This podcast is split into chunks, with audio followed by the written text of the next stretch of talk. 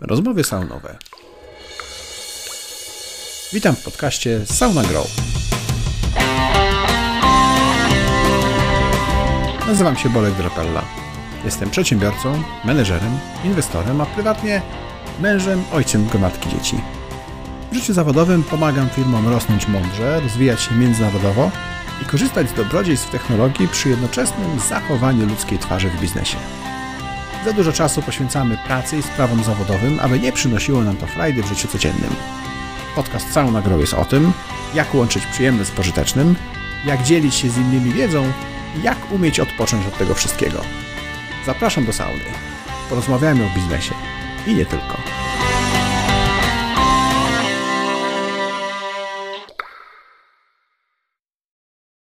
Cześć.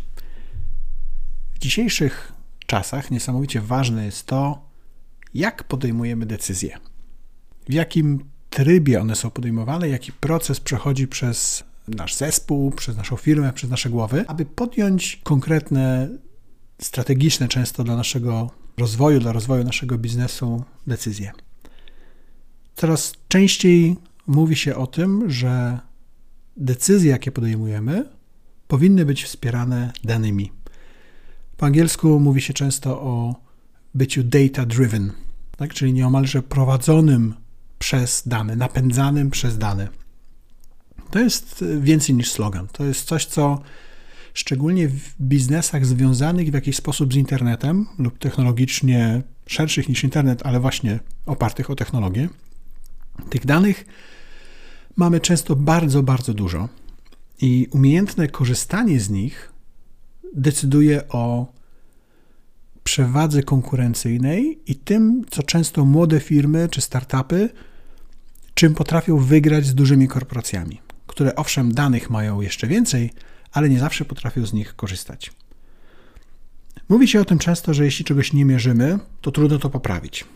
A już na pewno trudno powiedzieć, czy i w jakim stopniu udało się coś zmienić e, na dobre, bo to czy na dobre, czy na złe, no to powiedzmy widzimy intuicyjnie, ale to w jakim stopniu, o ile procent, w jakim znaczeniu tak, udało nam się poprawić dany parametr i jaki ma to wpływ na nasz cały biznes, to już jest coś, co wykracza poza intuicję.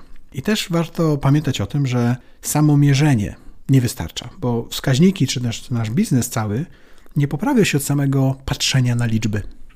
Z tych liczb, które zbieramy, z tych analiz, które wykonujemy my sami, czy wewnątrz naszego zespołu dedykowana komórka do analiz, e, z tego płyną wnioski. Te wnioski dopiero jeśli się je wdroży w życie, rekomendacje z tych analiz, to wtedy mamy szansę dopiero coś poprawić. Czyli pamiętajmy o tym, że od samego patrzenia na liczby wskaźniki się nie poprawiają. I tutaj często e, zapominanym elementem w zespołach, w firmach, które się rozwijają, jest ten miks kompetencji w zespole, o którym często już mówiłem przy różnych okazjach. I to, że te analityczne funkcje, czyli umiejętność tego, żeby ktoś w zespole kierował się nie tak e, wszyscy domyślnie intuicją czy, czy jakimś, jakimś e, przeczuciem, co może być dobre dla biznesu, ale właśnie miał ten analityczny zamysł, czyli ktoś, kto potrafi nawet czasami na błahe tematy odpalić Excela i zrobić prostą analizę. Takie umiejętności dobrze dopełniają intuicję, dopełniają wyczucie w pewnych sprawach. Te proste kalkulacje biznesowe, czasami właśnie ich istota i ich wartość e, sprowadza się do ich prostoty. W myśl zasady done is better than perfect, czyli jeśli coś uda nam się zrobić, to lepsze jest to zrobione, nawet nie idealne, niż idealne, ale coś, co pozostaje w, w sferze do zrobienia lub coś, co zajmie nam zbyt dużo czasu, albo sytuacja, gdzie tak zwane lekarstwo jest droższe od pacjenta, czyli gdzie analiza danego, danej decyzji trwa znacznie dłużej niż e, wykonanie tej decyzji w jedną lub w drugą stronę, czy nawet konsekwencje tej decyzji. Trzeba mieć to wyważone, tak? Ile czasu na tę analizę poświęcamy. Przykładem takiego podejścia do analizy bardzo prostej, szczególnie na, na początku procesu decyzyjnego, omówiłem taki przykład w, w odcinku Jak ogarnąć 100 pomysłów. Bardzo polecam i zachęcam Was do wysłuchania tego odcinka, bo to pokazuje, jak czasami trywialne i proste potrafi być taka pierwsza analiza. Czasami to jest kwestia dodania czy przemnożenia dwóch liczb między, między siebie, posortowania wyników dla różnych projektów tych dwóch liczb i okazuje się, że już mamy pierwszą podstawową analizę. Już jesteśmy poniekąd data-driven, tak? czyli napędzani danymi. Oczywiście te liczby czy te decyzje nie zawsze są takie proste. Czasami te analizy jak najbardziej powinny być poszerzane i poszerzane, ale również dostępne transparentnie wewnątrz całego zespołu. Im lepiej delegujemy same cele, a nie tylko konkretne zadania, im lepiej dystrybuujemy dane wewnątrz firmy, tym łatwiej będzie naszym pracownikom, członkom zespołu podejść do tego w odpowiedni sposób, czyli rzeczywiście podejmować decyzje na podstawie danych.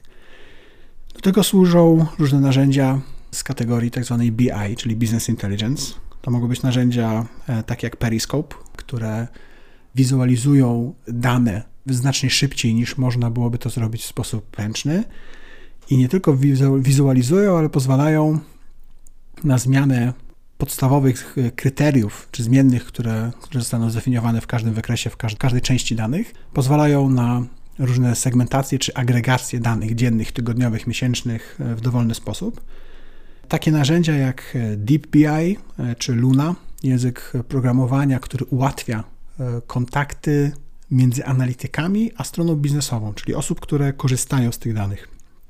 To są niesamowicie ważne i przydatne narzędzia, Głównie dlatego, że zwiększają dostępność, taką realną dostępność w czasie poszczególnych analiz i też odpowiedzi na pytania. Jeśli po stronie biznesowej zarząd tak, ma, ma jakieś pytanie albo menedżer ma jakieś pytanie, jeśli on wie, że pytanie to zadane, zlecone do działu analiz będzie oznaczało, że za dwa tygodnie dostanie odpowiedź, to siłą rzeczy takich pytań zada ich mniej. Ale jeśli będzie miał dobre narzędzie, takie jak, właśnie DeepBI, Luna czy Periscope i będzie umiał samemu na podstawie tych narzędzi weryfikować hipotezy, to tych hipotez też zweryfikuje znacznie więcej, bo będzie faktycznie wiedział, że w ciągu kilkunastu, kilkudziesięciu sekund jest w stanie znaleźć odpowiedź na pytanie, którego normalnie by prawdopodobnie nie zadał, wiedząc, że będzie musiał dwa tygodnie czekać na odpowiedź. Tym bardziej, że pytania rodzą pytania. Jak znajdę odpowiedź na jedno y, pytanie, to może jeszcze będę chciał coś zweryfikować. I czekać kolejne wiele tygodni na, na odpowiedzi, to po prostu jest y, efekt taki, że te pytania nie są zadawane i dane nie są wykorzystywane. A przy okazji użycia takich narzędzi, to nie tylko dostajemy ładne wykresy, ale tak naprawdę przede wszystkim dostajemy możliwość zadawania pytań i odzyskiwania, uzyskiwania odpowiedzi znacznie szybciej, znacznie war bardziej wartościowych dla firmy i dla rozwoju całego zespołu i biznesu. Dobrze jest też pamiętać właśnie w kontekście danych o tak zwanym sanity check, czyli każdy Excel wszystko przyjmie. Każda e, praktycznie formuła wypluje nam, mówiąc kolokwialnie, jakiś wynik. Ale dopiero kiedy zweryfikujemy ten sam wynik przy użyciu innych danych, czy próbujemy, spróbujemy dojść do tego samego wyniku na podstawie innego zbioru e, danych wejściowych, to wtedy możemy zadawać sobie pytanie i weryfikować, czy to podejście jest właściwe.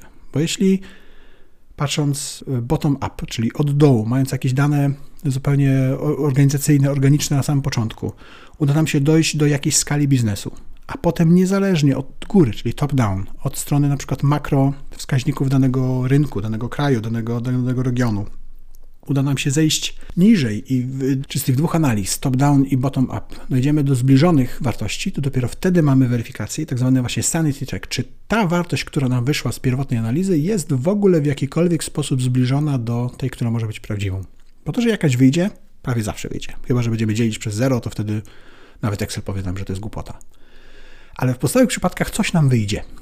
Ale jeśli tego nie zweryfikujemy w jakiś sposób, jakąś taką kontrpropozycją czy kontranalizą, to często może się okazać, że będziemy jeszcze w gorszej sytuacji niż nie wykonując żadnych danych, żadnych pomiarów, bo będziemy mieli wrażenie, że udało nam się oprzeć nasze decyzje o dane, a tak naprawdę nic z tego sensownego nie wyszło i poszliśmy w złą stronę, mając błędne wrażenie, że opieramy nasze decyzje o danych. Bardzo ciekawą drogę w kwestii podejścia do, do danych przeszedł AirHelp, e, który miałem okazję współprzewodzić jako prezes zarządu polskiej spółki, ale też e, jako członek międzynarodowego zarządu. Tam dział analiz zaczynał się od jednego, potem kilku analityków. Do pewnego momentu nawet doszło do tego, że mieliśmy 13 analityków w dziale analiz oraz szereg team liderów, menedżerów wyszkolonych przynajmniej w początkowych business case'ach. To są szkolenia, które, które ja też często w AirHelpie prowadziłem w zakresie umiejętności przypisywania czy poszukiwania e, business case'ów, czyli tych uzasadnionych decyzji biznesowych i analiz, które, które to popierają, dla technicznych, ale też i nietechnicznych decyzji, często zmian procesów w firmie, które nie wymagały żadnego dodatkowego developmentu po stronie IT, a miały istotny wpływ na to, jak firma funkcjonowała. I w momencie, kiedy firmie uda się zaszczepić taką potrzebę, korzyść i dostępność danych, e, ich analizy, ich istotę w procesie decyzyjnym, to cała firma zaczyna zupełnie inaczej funkcjonować. Funkcjonuje w oparciu właśnie o dane. E, te dane są bardziej transparentnie dostępne wewnątrz całej firmy, co pozwala również pozytywnie wpłynąć na motywację pracowników e, wewnątrz tego zespołu, bo oni wiedzą, dokąd zmierzamy, wiedzą, jak dobrze lub źle nam idzie w danym, w danym obszarze. Mają większą świadomość tego, co robimy i większą świadomość tego, co można zrobić, co można zmienić, żeby faktycznie e, iść do przodu. I taka świadomość bazodanowa czy danowa jest e, potrzebna nie tylko na poziomie analityków czy działu, działu analiz, ponieważ Analitycy z założenia nie mogą znać się operacyjnie na każdym obszarze firmy. Oni widzą dane i czasami interpretują poprawnie, a czasami nie. I dopiero ze wsparciem osób merytorycznie blisko związanych z danym obszarem można tak naprawdę właściwe wnioski biznesowe wyciągnąć, czyli wsparcie statystyków, wsparcie e, data e, inżynierów, ale z ludźmi merytorycznie nastawionymi na dany obszar, e, którego decyzja dana dotyczy. Dopiero w takim połączeniu można faktycznie podjąć dobre decyzje. Innym przykładem, również e, bardzo ciekawym, jest to, jak jeden z, z naszych klientów zagranicznych, Supermercato24, e, w branży e-groceries funkcjonujące, decyduje o nowych rynkach, na które wchodzą.